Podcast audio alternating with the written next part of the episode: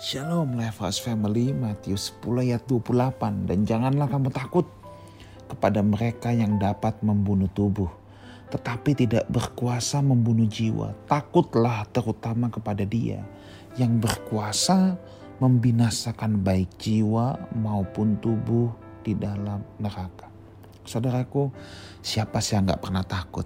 Bohong kalau ada orang yang dalam hidupnya berkata, aku gak pernah takut itu bohong saudara ya. Setiap orang pasti pernah mengalami rasa takut. Setiap orang pasti di tengah-tengah situasi yang tidak enak, situasi yang tidak menentu, situasi yang terutama membahayakan diri dan keluarganya, pasti bisa mengalami takut, pasti bisa mengalami cemas. Ya. Tetapi saya percaya satu hal, bahwa sekalipun orang percaya juga bisa mengalami yang namanya ketakutan, tetapi yang membedakan adalah ketakutan tidak bisa menguasai orang percaya. Saya ulang lagi, orang percaya mungkin bisa mengalami ketakutan, tetapi orang percaya tidak akan dikuasai oleh ketakutan. Kita bisa aja menjadi takut, tetapi ketakutan tidak boleh menguasai kita. Kenapa? Sebab di ayat bacaan tadi Alkitab telah berkata janganlah kamu takut kepada mereka yang dapat membunuh tubuh. Saudara, di sepanjang Alkitab itu, itu ada 365 kali kata-kata jangan takut, jangan takut. Ada yang berkata bahwa kenapa 365 itu cukup untuk memberikan kepada kita satu hari satu kali jangan takut. Nah, tapi di sini saya mau bagikan gini, modal utama, hal pertama supaya kita tidak takut menghadapi kehidupan ini atau supaya kita tidak dikuasai oleh ketakutan, oleh ancaman bahaya yang ada di sekeliling kita adalah dengan cara kita mengarahkan takut kita menjadi takut akan Tuhan. Makanya tadi jangan takut kepada mereka yang dapat membunuh tubuh, tetapi apa? Takutlah terutama kepada dia yang berkuasa baik membinasakan baik jiwa maupun tubuh di dalam neraka.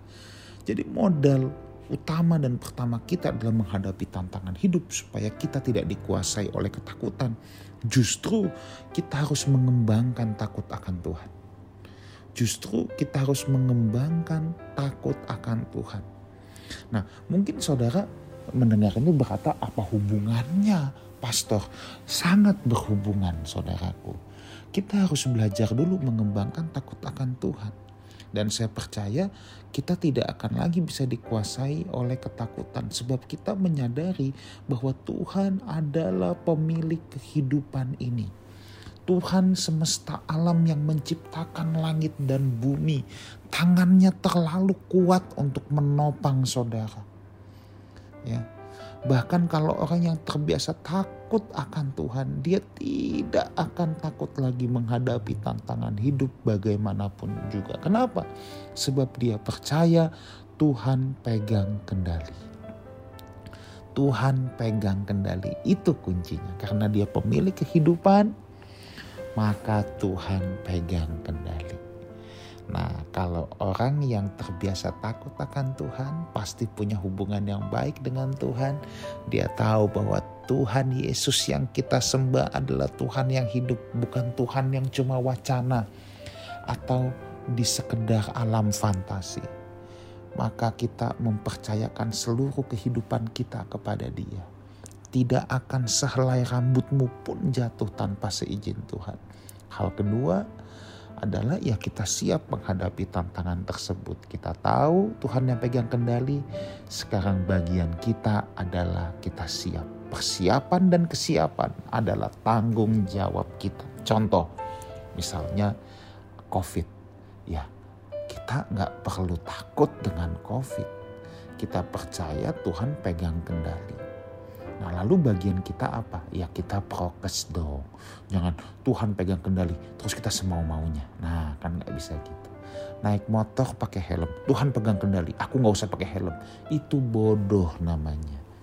Ya, jadi yang pertama takut kita takut akan Tuhan. Yang kedua, yuk kita siap menghadapi tantangan dengan cara apa? Persiapan dan tanggung jawab. Mari Life Community Kita arahkan takut kita kepada Tuhan dan kita siap menghadapi tantangan apa pun yang ada di depan kita. Salam semangat, Tuhan Yesus menyertai kita semua. Amin.